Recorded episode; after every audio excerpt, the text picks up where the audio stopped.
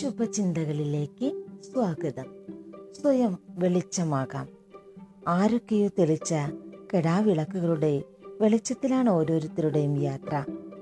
ഒരു തിരയും സ്വയം കത്താൻ തുടങ്ങുന്നില്ല. ആരോ പകരുന്ന വെളിച്ചം തുടരുന്നതാണ് കാഴ്ചയുള്ളതിന്റെ പേരിൽ മാത്രമല്ല യാത്രകൾ സുഗമമാകുന്നത്. പ്രകാശമുള്ളതിന്റെ പേരിലും കൂടിയാണ്. അന്ധകാരത്തിലെ യാത്രകൾക്ക് എത്ര കണ്ട് ഭംഗിയുണ്ടാകും? ആരോ തെളിച്ച വഴികളിലൂടെയും നാട്ടിയ വിളക്കുകാലുകളിലൂടെയുമാണ് തീർത്ഥാടന സ്ഥലങ്ങളും വിനോദസഞ്ചാര കേന്ദ്രങ്ങളും രൂപപ്പെടുന്നത്.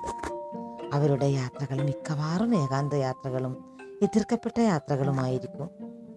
വെളിച്ചത്ത് നിൽക്കുമ്പോൾ വിളക്ക് എവിടെയാണെന്ന് ആരും അന്വേഷിക്കാറില്ല.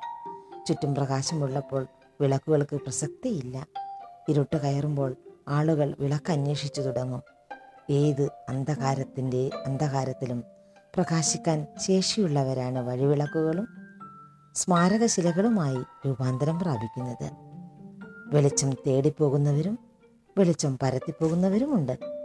വിളക്കു വിളക്കുമാടങ്ങൾ പുറത്താണെന്നും വെളിച്ചം ചില പ്രത്യേക സ്ഥല കേന്ദ്രങ്ങളിൽ നിന്നും സ്ഥലങ്ങളിൽ നിന്നും മാത്രമാണ് ലഭിക്കുന്നതെന്നും തെറ്റിദ്ധരിച്ച് പ്രകാശമന്വേഷണം നടത്തുന്നവർക്ക് വിളക്കാകാനോ വെളിച്ചമാകാനോ കഴിയില്ല. വെളിച്ചം പകരുന്നവരുടെ നിഴലിൽ നിന്നും സമാശ്വസിക്കുകയല്ല വേണ്ടത്. സ്വയം വെളിച്ചമാകാനുള്ള ഊർജം സംഭരിക്കണം. കാലശേഷവും കത്തിജ്വലിക്കുക എന്നത് കർമ്മഫലമാണ്. എത്രനാൾ എത്ര പ്രചോദനാത്മകമായി ജ്വലിക്കാൻ സാധിക്കുന്നു എന്നതിലാണ് വിളക്കിന്റെ മേന്മ. ശുഭദിനാശംസകളോടെ ശൈലജ.